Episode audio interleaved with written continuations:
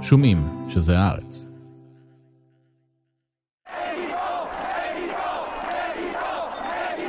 בסוף השבוע יצאו עשרות אלפי מקסיקאים להפגין נגד הנשיא שלהם והרפורמות הפוליטיות שהוא מציע לעשות.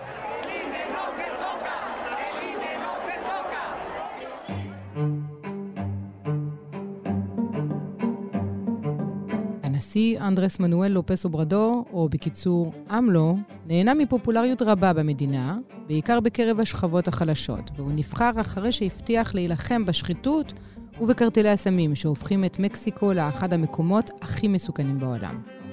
אמלו הצליח לשפר במידת מה את מצבם של העניים במדינה, אבל מתקשה מאוד לעמוד בהבטחות הגדולות שלו. El nuevo proyecto de nación buscará establecer una auténtica democracia. אוברדור, מנהיג שמאל סוציאליסטי, גם מנסה להפגין עצמאות מול ארצות הברית, אבל גם שם הוא מגלה שהמציאות שלו ושל מקסיקו מורכבת מאוד. היי, אני עמנואל אלבאס פלפס, ואתם על חוץ לארץ. היום אנחנו מנסים להבין איך מדינה שהיא מעצמה כלכלית סובלת מעוני ואלימות כרוניים, למה כל כך קשה להילחם בקרטלי הסמים, ואיך פעם אחר פעם ארצות הברית מגבירה את רמת האלימות במקסיקו. שלום לדוקטור אפרים דוידי, מומחה להיסטוריה ולפוליטיקה של אמריקה לטינית מאוניברסיטת תל אביב. שלום, עמנואל. Um, כרגע יש הפגנות uh, במקסיקו. Um, על מה ההפגנות האלה? מה הטענה המרכזית uh, נגד הנשיא? Uh, הנשיא, המכונה אמלו, לופס אוברדור, מנסה לשנות את הרכב של ועדת הבחירות המרכזית. זה, זה הנושא העיקרי, ולכן בסוף השבוע האחרון היו הפגנות די גדולות, כמה עשרות אלפי אנשים, במקום מאוד מרכזי בעיר מקסיקו. מה שנקרא מקסיקו סיטי, בדרישה שלא לשנות את הרכב ועדת הבחירות המרכזית, שבמקרה המקסיקאי הוא נושא מאוד מאוד מאוד מאוד טעון. Many people are worried about the path our democracy is taking. We are worried if our country is uh, going to end up as other countries like Venezuela. תסביר לנו קצת יותר uh, לעומק את הנושא הזה. מה בעצם הרפורמה אמורה uh, להוביל? למה היא... הרפורמה אמורה, אמורה להבטיח עצמאות יתר של ועדת הבחירות המרכזית, שבמקרה האישי של אמלו, של הנשיא לופס אוברדור, זו שאלה כאובה, כי הטענות שלו הוא שבעבר הוא התמודד פעמיים לנשיאות, ופשוט מאוד גנבו לו את, ה, את הבחירות. ולכן הוא טוען שזה יכול לקרות שוב. זאת אומרת שפשוט מאוד מערכת הבחירות תתנהל, התוצאות יהיו כפי שיהיו, אבל התוצאות לא יהיו תוצאות אמת. Pues que no se deje engañar la gente. People should not be fooled. They should know that this march is a demonstration against our government because of our policies. באופן עקרוני הוא לא יכול, אבל לרוץ לכהונה נוספת, אז אה, אה, הוא רוצה גם לשנות את השיטה וכן למצוא דרך לרוץ לא, פעם אני לא, נוספת? אני לא חושב שכדי לעשות דברים כאלה צריך לשנות את החוקה. במקסיקו כל 200 שנה יש פחות או יותר חוקה, קובעת את הגבולות וכך הלאה, ולקבוע דברים מאוד מאוד בסיסיים בשיטה הפוליטית במקסיקו. הם, זה כמעט, לא הייתי אומר בלתי אפשרי, אבל זה מאוד מאוד מאוד קשה. אבל להפחית את הכוח של ועדת הבחירות, זה אמור איכשהו להגביר את הכוחות שלו? לא להפחית, אלא הכוונה שלו היא שזה יהיה שקוף יותר. ככה הוא טוען, צריך להיות שקוף יותר. אז אני לא מצליחה להבין ממה המפגינים כל כך מאוימים. פשוט מאוד המפגינים הם מפגינים של הימין, שמצאו נושא, איך נקרא לזה ככה, נוח, כדי לנגח בנשיא. זה לא נושא שבינינו סוחף המונים להפגנות בעד או בנגד. זאת אומרת, אמנם עשרות אלפים זה מספר מאוד מאוד גדול, אבל כשאנחנו מדברים על העיר מקסיקו, והעיר מקסיקו לבדה יש כ-12 מיליון תושבים, וזאת אה, ספירה חלקית, כי יש המון המון תושבים לא רשומים, אז לכן זאת הפגנה גדולה. במונחים שלנו, זאת הפגנה במקסיקו, אחת מהנוספות, כאשר אני חייב להגיד שבשנה האחרונה היו הפגנות הרבה יותר גדולות במקסיקו על נושאים הרבה יותר חשובים, בהם הנשיא הנוכחי לא, לא פשוט מאוד לא הוכיח את עצמו.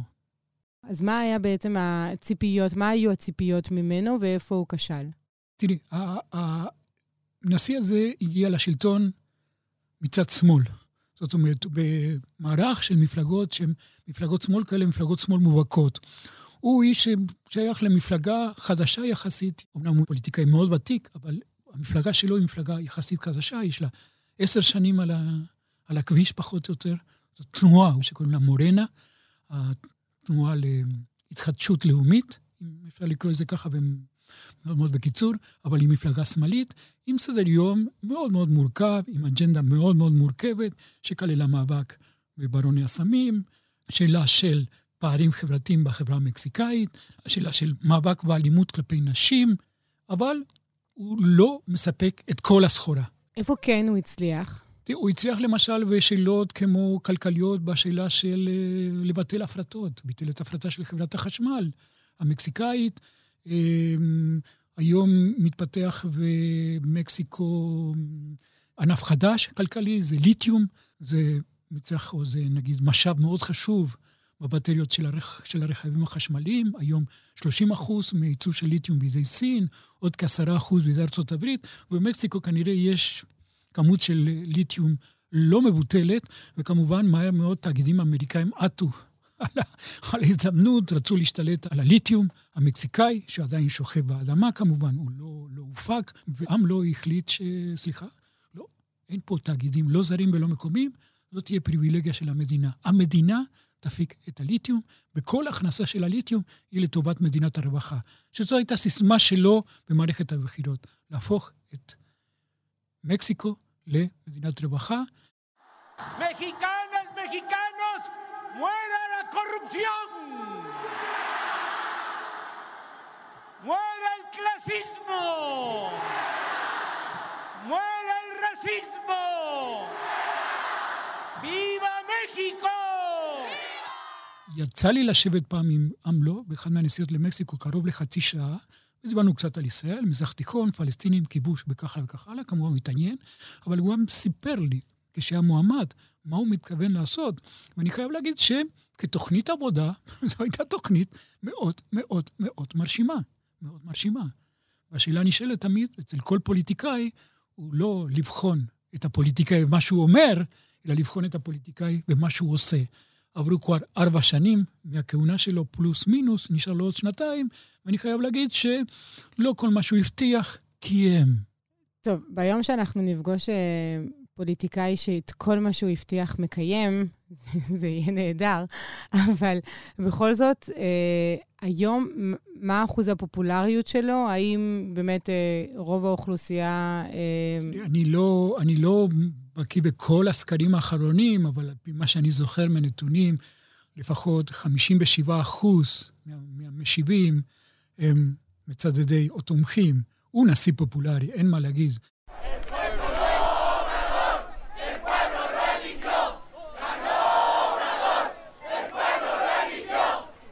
רואים את זה במגע שלו עם הציבור וככה וככה הלאה.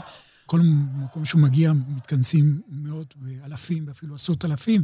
ואגב, מאוד מאוד חשוב, הוא לא נגוע בשחיתות. שבקרב נשיאי מקסיקו זה דבר מאוד מאוד קשה. זאת אומרת, למצוא נשיא, לפחות בדור האחרון, שאפשר להגיד, הוא יצא מהנשיאות כפי שנכנס, מבחינת, איך נקרא לזה ככה, איתנותו הפיננסית. והוא אפילו נקט צעדים, כמו למשל, סירב לקבל את מכונית השרד, הוא נוסע ברכב הפרטי שלו, שזה לא טרנטה משנות ה-50, אבל זה סתם רכב, לא משהו מיוחד. הוא סירב להיכנס לבית הנשיא, שזה לא בלפור, זה טיפ-טיפה הרבה יותר מפואר, מטעמים של צניעות וכך הלאה וכך הלאה. זאת אומרת, הוא גם, כאילו, בקטע אישי, וזה משהו שבמקסיקו מאוד מאוד מאוד מעריכים, את העובדה שהוא גם עושה, לפחות עשה משהו, אבל גם לא מתעשר על חשבון האזרחים. כי הרבה פעמים אמריקה הלטינית אומרים, כן, אני תומך בו. אמנם הוא מושחת, אבל הוא עושה משהו. אמ, אם אנחנו מנסים להבין דרכו את החברה המקסיקנית, אפשר קצת יותר להבין מי האנשים שתומכים בו מול מי האנשים שמתנגדים לו? זאת אומרת, המאפיינים החברתיים שלהם? תראי, כש, כשאנחנו מסתכלים על התמונות של ההפגנה שהייתה בסוף השבוע האחרון, ומסתכלים מי הם אנשים, מה צבע עורם, איך הם לבושים, האם יש להם שיניים בפה, משקפיים, אה, כל הסממנים המעמדיים, אז מבינים היטב מי תומך ומי מתנגד. זאת אומרת, מי שתומך באמלו זה בעיקר דלת העם. האנשים הפשוטים ביותר. הפועלים, האיכרים, זו עדיין אוכלוסייה שבמקסיקו יש לה משקל חברתי ואפילו פוליטי מאוד מאוד גדול, עוד מאז המהפכה המקסיקאית לפני יותר ממאה שנה. אני אומר את זה באופן כללי, זה לא אחד על אחד, אבל התמיכה באמלו היא תמיכה שבאה ממש מלמטה. זאת אומרת שהתמיכה שלו היא גם פחות באה ממרכזים עירוניים כמו מקסיקו לא, סיטי? לא, לא, לא. מקסיקו סיטי מרכז עירוני, אבל אם את מסתובבת במרכז העיר, את במקום מאוד מאוד מאוד מסודר, מאוד יפה, וכך הלאה. כשנוסעים כמה קילומטרים ממרכז העיר, אז נכנסים עמוק עמוק אל תוך מקסיקו האמיתית. אני חייב לספר סיפור אישי.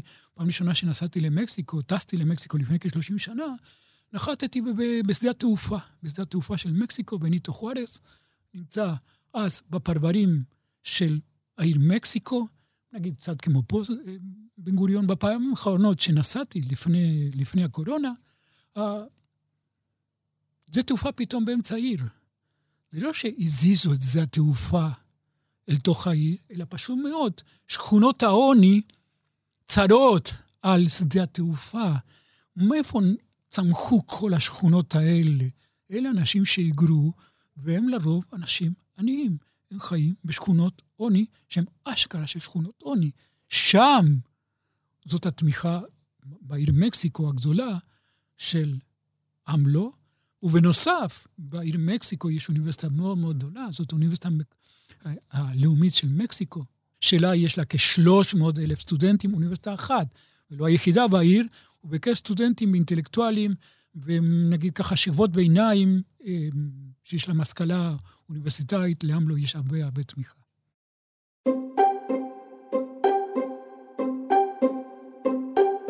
מקסיקו היא אחת המדינות הכי אלימות בעולם. בשנה החולפת נרצחו בה 33 אלף בני אדם, כשבבסיס האלימות נמצאת האחיזה של קרטלי הסמים במדינה. מקסיקו היא גם המדינה בה נהרגים הכי הרבה עיתונאים במהלך עבודתם. Journalist Annabel Hernandez is in hiding. Her work exposing corruption has led to death threats. I have to left my country, ironically, to be able to keep doing my job. הנשיא אוברדור נבחר תוך מתן תקווה שהוא והממשל שלו יילחמו בשחיתות ובאלימות של קרטלי הסמים, אבל התוצאות עגומות, וגם היכולת של השלטון להתנתק מההשפעה של השחיתות מוגבלת מאוד. זמן קצר לאחר בחירתו של עמלו עלו טענות לפיהן הצבא דרש ממנו להביא לשחרורו של שר ההגנה לשעבר, שנעצר בארצות הברית בחשד לסחר בסמים והלבנת הון. מקסיקו אכן לחצה על ארצות הברית, והשר שוחרר ולא הועמד לדין מעולם. מקסיקאים רבים מאסו בקרטלי הסמים, אבל הם זוכים לפופולריות בשכבות העניות, ובחלק משכונות העוני במקסיקו, ראשי הקרטלים מכונים גיבורים, וניתן לראות את התמונות שלהם ברחובות, ואפילו על גבי חולצות וכובעים.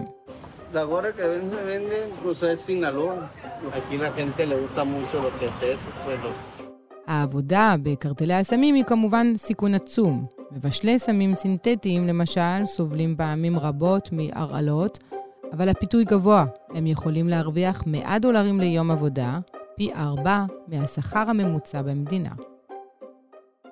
צריך להבין, במקסיקו יש ממשל מרכזי, הממשל המקסיקאי, החוקה המקסיקאית היא פחות או יותר העתק של החוקה האמריקאית, ויש את המחוזות, את ה states. ברמה של המחוזות יש המון המון ראשי מחוזות שהם די קשורים ישירות או בעקיפים עם קרטלי הסמים. זאת אומרת, הם מושחתים. לא ואם הם לא, הם גם מחוסלים לפני הבחירות הרבה פעמים. בוודאי, או, או ברמה של חברי מועצות העיר, או ראשי עיר, וככה ככה הלאה. והפרדיגמה, היסוד לסיפור הזה הוא איפה שהמדינה נסוגה, הקרטל נכנס. זאת אומרת, איפה שהמדינה מוציאה את המשטרה, אין חינוך, אין רווחה, בתי חולים לא עובדים, וככה וככה הלאה, אז איפה שהמדינה נסוגה, אין חללים ריקים. שם נכנסים קרטלי הסמים. עכשיו, קרטלי הסמים זאת לא תופעה פלילית, זו תופעה חברתית ופוליטית כבר. צריך להבין את המימד הזה. זו לא שאלה של כנופיות, שאתה בא ואומר, וואלה, חיסלו, מחסלים שם, וגם כן מסגירים לארצות הברית אה, ראשי אה, קרטלים של סמים. אבל ברגע שמאפיה אחת נעלמת, זה לא שפתאום השטח נשאר ריק, אז המדינה חוזרת. לא. קרטל אחר צומח או משתלט על השטח וכך וכך הלאה. ולכן זאת לא שאלה אך ורק פלילית ברמה של התמודדות של משטרה, במקרה של מקסיקו זה הצבא. המשטרה, אי אפשר לסמוך על המשטרה, בעיקר על המשטרות המקומיות, שזה רוב המשטרות של הסטייט, ולכן הצבא מטפל במלחמה. אי אפשר לסמוך כי המשטרה... כי המשטרה אה, מושחתת, לפחות ברמה של מפקדי המשטרה. עמלו אה, הקים למשל כוח משטרה לאומי, על מנת לא להסתמך על הזה, אבל הוא לא מספיק חזק כדי להתמודד עם הסיפור הזה של, ה, של הסמים, ולכן מה שאני אומר, כשהכוח הזה הוא לא רק בעיה משטרתית, כי כשאין לך כסף לשלם לרופא, ואת זקוקה בשכונת עוני, ולא חשוב איפה, ברחבי מקסיקו, והמשפחה שלך, גם אין, אבל גם אין רופא טוב, כי אין בית חולים שמתפקד בקרבת מקום, מי נותן לך את הכסף הזה ללכת לרופא הפרטי? זה הדילר הקטן של השכונה. אז הוא נותן לי את הכסף הזה, הוא נותן לי את ה-100-200 דולר כדי לשלם לרופא, ואני אקבל טיפול בעקבות ה-100-200 דולר שקיבלתי. אבל הדילר הזה הוא לא ארגון לא ממשלתי שעובד למען רווחת התושבים. הדילר נותן לי 100 דולר, אבל מחר ירצה משהו תמורת ה-100 דולר. לא תמיד את ה-100 דולר, הוא נתן לי מתנה. אבל הוא כן יגיד תשמור לי על אקדח, תשמור לי על הסמים, או אפילו תרצח את ההוא ואת ההיא שמסוכסכים איתי. זאת שאלה של התמודדות של המדינה, של המדינה או של מנגנון המדינה, וזאת התמודדות שאני חייב להגיד, התמודדות נכה או עם, מוגבל, עם מוגבלויות מאוד מאוד גדולות, מול קרטי סמים ששולטים הרבה פעמים על החיים החברתיים, כלכליים, פוליטיים. כי מכל הכספים האלה, מה עושים האנשים האלה? הם לא שולחים את הכסף לשוויץ, אני מניח שגם שולחים את הכסף לשוויץ, אבל גם קונים מפעלים, בתי מלון, עסקים גדולים, לגיטימיים לחלוטין, בנפחים, אני מתכוון ראשי הקרטלים, לאנשי עסקים מאוד מאוד מקובלים. הוא כמובן ממשיך עם רגל פה ורגל שם, אבל בן אדם לגיטימי הוא גם יכול להיות מועמד, הוא חבר של ראש העיר, הוא חבר של המושל, הוא חבר של חברי האספה, אני מתכוון הפרלמנט של הסטייט, וכך הלאה וכך הלאה. ובגלל שכל התופעה הזאת של קרטלי סמים היא כל כך מושרשת אל תוך החברה והפוליטיקה אה, המקומית, בעיקר ממש ברמה של מדינות מקסיקו, האם בכלל לממשלה הפדרלית יש מה לעשות, לממשלה של אוברדור, האם זה לא מאוחר מדי? השאלה הנשאלת היא לא אם המדינה מקסיקאית יכולה, קודם כל אם היא רוצה. זה קודם כל השאלה. דבר שני, אם היא רוצה, אני מתכוון במובן של החלטה פוליטית של כל הדרגים להפסיק את הנושא הזה של הסמים. מכיוון שסמים, אני חייב להגיד, זה גם הכנסתם של מיליוני מקסיקאים מדי יום ביומו.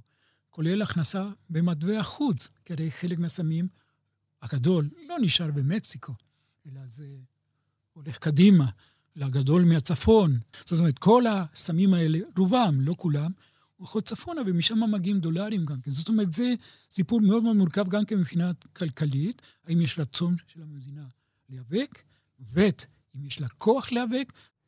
אז האם הממשלה של אוברדור רוצה, והאם היא מסוגלת? היא רוצה, זאת אומרת, לופס אוברדור רוצה, האם היא מסוגלת? שאלה גדולה מאוד. מתברר שהמשטרה החדשה שהוקמה לא נותנת מענה, ושכפי שניתן, אה, לא יודע, לשחד אה, משטרה או קשרים בין הון, שלטון, למאפיה ברמה המקומית, אפשר גם כן ליצור קשרים כאלה עם הצבא, או לפחות, לא יודע אם כל הצבא לא מתכוון לפיקוד העליון, אני לא יודע, אבל כן ברמה של השטח, של הגדודים בשטח, של המפקדות בשטח וכך וכך הלאה. ולכן אמ, זו שאלה שהתשובה שלה היא לא חד משמעית. באופן מסורתי, במקסיקו מגדלים מריחואנה ואופיום, אבל הסם שהעלה על המפה את קרטלי הסמים והיה המנוע מאחורי האלימות של העשורים האחרונים, הוא הקוקאין, שמגיע מדרום אמריקה ובעיקר מקולומביה. צרכנית הסמים הגדולה בעולם היא ארצות הברית. מקסיקו הייתה מאז ומתמיד רק השער שיש לעבור בו כדי להגיע אל הכסף הגדול. קרטלי הסמים של מקסיקו החלו למעשה כשליחים בעבור ברוני הסמים של קולומביה, ולאט לאט צמחו וגדלו בכוחם, עד אשר השתלטו על האופרציה והפכו לכוח הדומיננטי בשוק. גם היום הסחורה ברובה לא מגודלת במקסיקו, אבל המקסיקאים הם שעומדים בראש הפירמידה.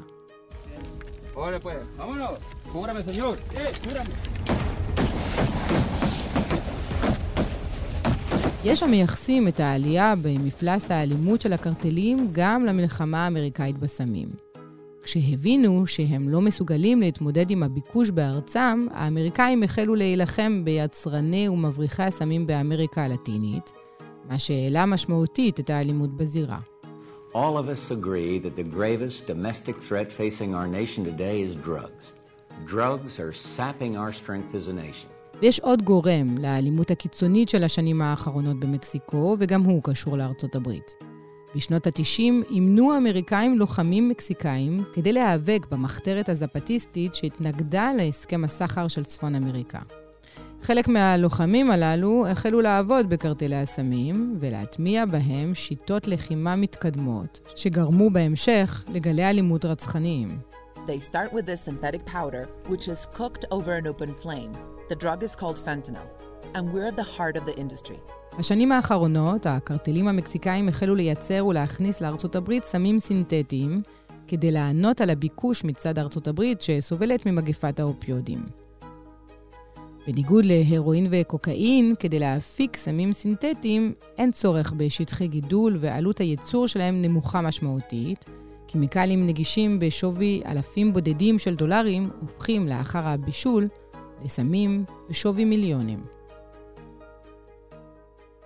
דיברת על שכונות העוני שהתרחבו באופן אה, מסיבי אה, במקסיקו סיטי. האם אה, הנשיא אה, בשנות אה, כהונותיו הצליח לתת מענה לעוני, הצליח לשפר טיפה כן, כן, את הוא, המעמד? כן, כן, הוא קידם צעדים של, של רווחה, צעדים ממשיים של רווחה. אה, גם, אה, שוב, שם יש הרבה סמכויות לעירייה, יש הרבה סמכויות לסטייט, למחוז, וגם לרמה הלאומית.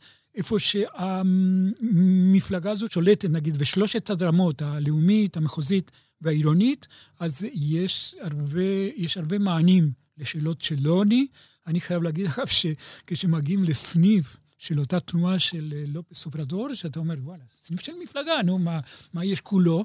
כשאת מגיעה לסניף של מורנה, ויש המון המון סניפים כאלה, רואים פתאום שהרופא מקבל בשעות כאלה ואלה, ויש אה, משפטן, כולם התנדבות. יש משפטן אה, שעוסק בדיני עבודה שמקבל שעות כאלה, ואחות מקבלת בימי ראשון בשעות הבוקר, ויש גם כן חוגים לילדים, ויש תיאטרון, ויש מקהלה, ויש ספרייה. ויש גם כן, אתם רוצים ללמוד קצת מחשבים, דברים האלמנטריים. בואו תבואו ביום ראשון בשעות כאלה וכאלה, אנחנו נותנים לכם הדרכה וכך הלאה. הרבה פעמים על ידי סטודנטים או אנשי מקצוע מתנדבים, שמתנדבים כמה שעות בשבוע, וזה אומר שהמפלגה לא נתפסת רק כמנגנון לניצחון בבחירות, משהו שפועל מדי ארבע שנים, ובינתיים אין מצע ואין עקרונות ולא כלום, ויכולה לעשות מה שהיא רוצה באמצע, כי ממילא היא לא מבטיחה וגם לא צריכה לקיים. אלא אלה הם יותר על התפר בין תנועות חברתיות לבין, לבין, לבין מפלגות פוליטיות כפי שאנחנו מבינים אותן. Ese día, Morena obtuvo su registro como partido político nacional. Morena, el partido que México necesita, nuestro partido. Morena significa seguridad, empleo, justicia y bienestar para todos. ואחת מהשותפות שלה בשלטון זה נקרא מפלגת העבודה. אבל זאת לא מפלגה סוציאל דמוקרטית, זאת מפלגה מרקסיסטית, שיצרה מתוך תנועות חברתיות, שם זה הרבה יותר ניכר. כשמגיעים קצת בפריפריות, הסניפים פשוט מאוד זה, זה לא סניפים, זה מכל והכל וכול. זאת אומרת, במובן של החיים החברתיים, החיים הפוליטיים וכך הלאה, זה מזכיר קצת את התנועות הסוציאליסטיות באירופה במאה ה-19, סוף המאה ה-19. סניפים שהיו בהם הכל, המקהלה, הספרייה, אתה רוצה ללמוד, קרוא וכתוב, תבוא אלינו, יש לנו רופא, יש לנו עורך דין. זו תופעה מאוד מעניינת, אגב, שהיא לא רק במקסיקו, זה במקומות, במקומות אחרים באמריקה הלטינית. התארגנות של מובטלים, גינות קהילתיות, ארוחות צהריים לילדים, כי ההורים אין להם כסף, אנחנו נספק להם, איפה נספק להם? מהגינה קהילתית. זאת אומרת, זה מנגנונים של, איך נקרא לזה ככה, בסיס חברתי, שהוא הרבה יותר חזק מאשר לבוא אל הבוחר ולהגיד לו, תשמעו, אנחנו הכי יפים היום בנוף הפוליטי, תצביעו עבורנו, אנחנו מצטלמים הכי יפה, יש לנו את הטיקטוק הכי מגניב. לא, לא, לא. אנשים אסירי תודה, שברגע האמת, כשהיו צריכים רופא, היו צריכים עורך דין שיטפל בפיטורים שלו, אחות כי בית החולים לקבל תור זה בעוד שנה ומשהו, אז מישהו נתן לי מענה. והמענה, אני קיבלתי את זה באמצעות המפלגה, בלי לבקש כמובן, לא תשלום ובלי לבקש גם כן כרטיס. זה לא כמו מפא"י בשנות ה-50, בלי לבקש כרטיס, או כרטיס חבר mm-hmm. למי שפונה. פונים, באים ועושים את זה. זאת שיטה שהיא ייחודית למפלגות שמאל? לא, חייב להגיד שהמפלגה שהייתה בשלטון במשך שנים רבות במקסיקו, שהיא תולדה של המהפכה המקסיקאית, שקוראים לה, אל תצחקו על השם, קוראים לה המפלגה המהפכנית הממוסדת. פעם זה המהפכה, אחר כך זה הפך לממסד, וממסד קשה מאוד, כולל הקטע הזה של הציופים בבחירות, זאת ציופים ממש באופן סיטוני במשך שנים של כל המועמדים, מרמת ראש העיר עד הרמה של הנשיא.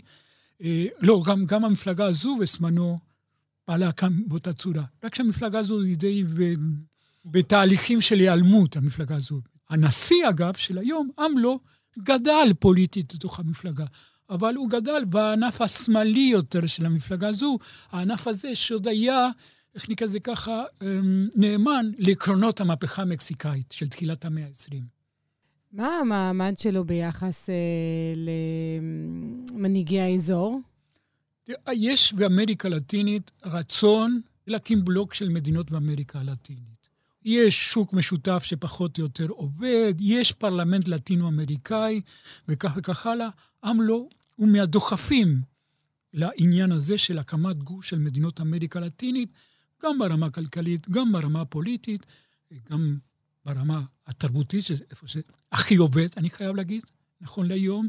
אה, והוא אחד, השאלה האם יש לו פרטנרים.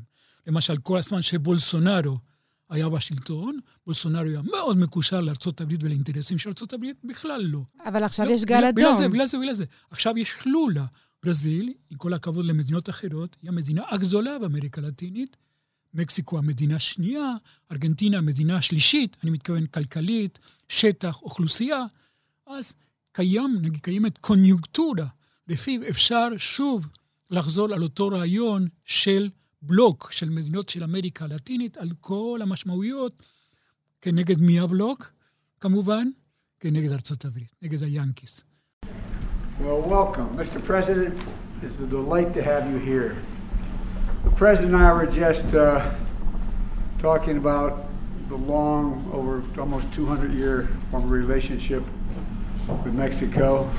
אבל, אבל מקסיקו חייבת לעבוד עם ארה"ב של אמריקה. היא עובדת תמיד. השאלה היא, היא עובדת על בסיס של כבדהו וחשדהו. זאת אומרת, שמור לי ואני אשמור לך, אבל בגבולות מאוד מאוד מסוימים. בפועל, עמלו מנסה לעשות כל מה שהוא יכול, אבל יש גבולות גזרה שלא יכול בינתיים לחצות אותם, כדי לנתק, לא לנתק, אלא לצמצם את התלות של מקסיקו וארצות הברית. הוא לא יצא למשל מהסכם הסחר החופשי. הוא חשב שאפשר, אה, אבל הוא נושא הכל מה שיכול כדי לכרסם בפועל בהסכם הזה של סחר חופשי, שהוא הסכם שכמובן הוא כולו לטובת, לטובת ארצות הברית. והאליטה הכלכלית, הבורגנות הגדולה המקסיקאית.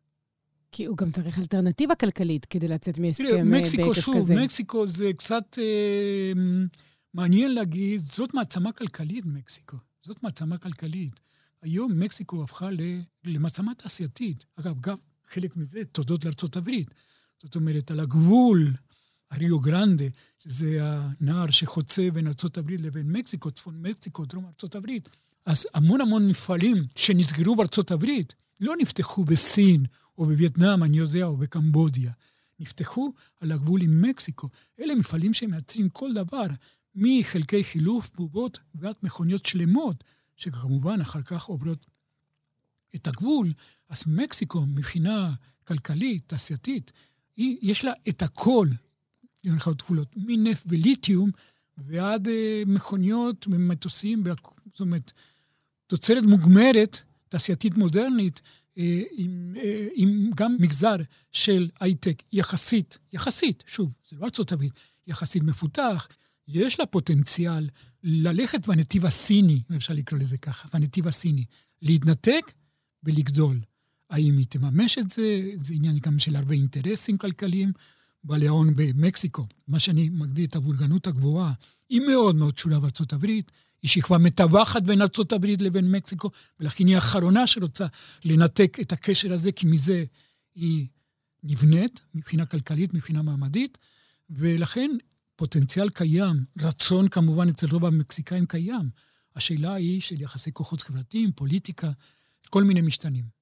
איך ארה"ב אה, מגיבה לעמדה הזאת של אה, ללכת שמאלה ולנסות לחשוב על אה, להתנתק כמה שיותר כלכלית ממנה? תראו, אם אנחנו בוחנים את, ה, את הבחירות האחרונות, ומנתקים עכשיו ממה שקרה באירופה ובישראל, הנטייה באמריקה הלטינית, אני כאן ממקסיקו בצפון, ועד ארגנטינה וצ'אבה בדרום, היא ברורה בצד שמאל. הכלכלות הגדולות, ארגנטינה, צ'ילה, קולומביה, לא לדבר על ונצואלה, ברזיל, אה, ברזיל מקסיקו הם בידי אנשים שמגדירים את עצמם אנשי שמאל. האם הם, כל המעשים שלהם הם מעשים שמאליים? זו שאלה בפודקאסט אחר.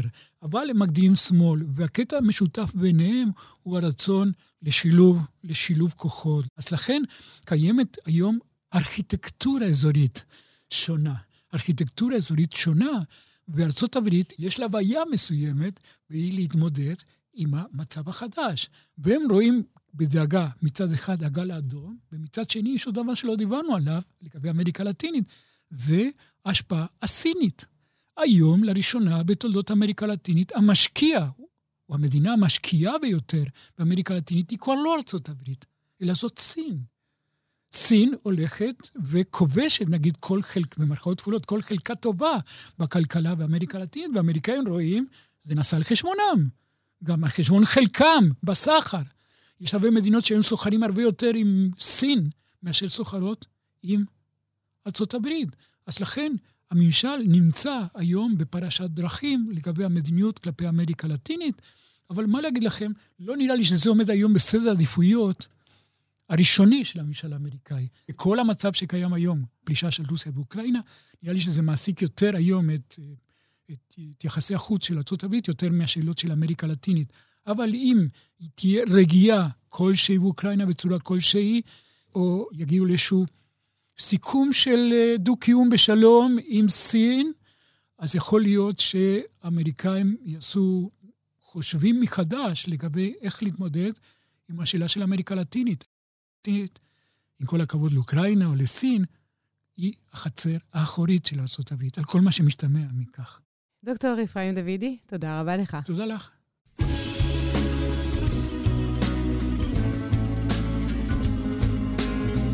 עד כאן הפרק הזה של חוץ לארץ. תודה רבה על ההאזנה. אנחנו נמצאים כל הזמן באתר ובאפליקציה של עיתון הארץ.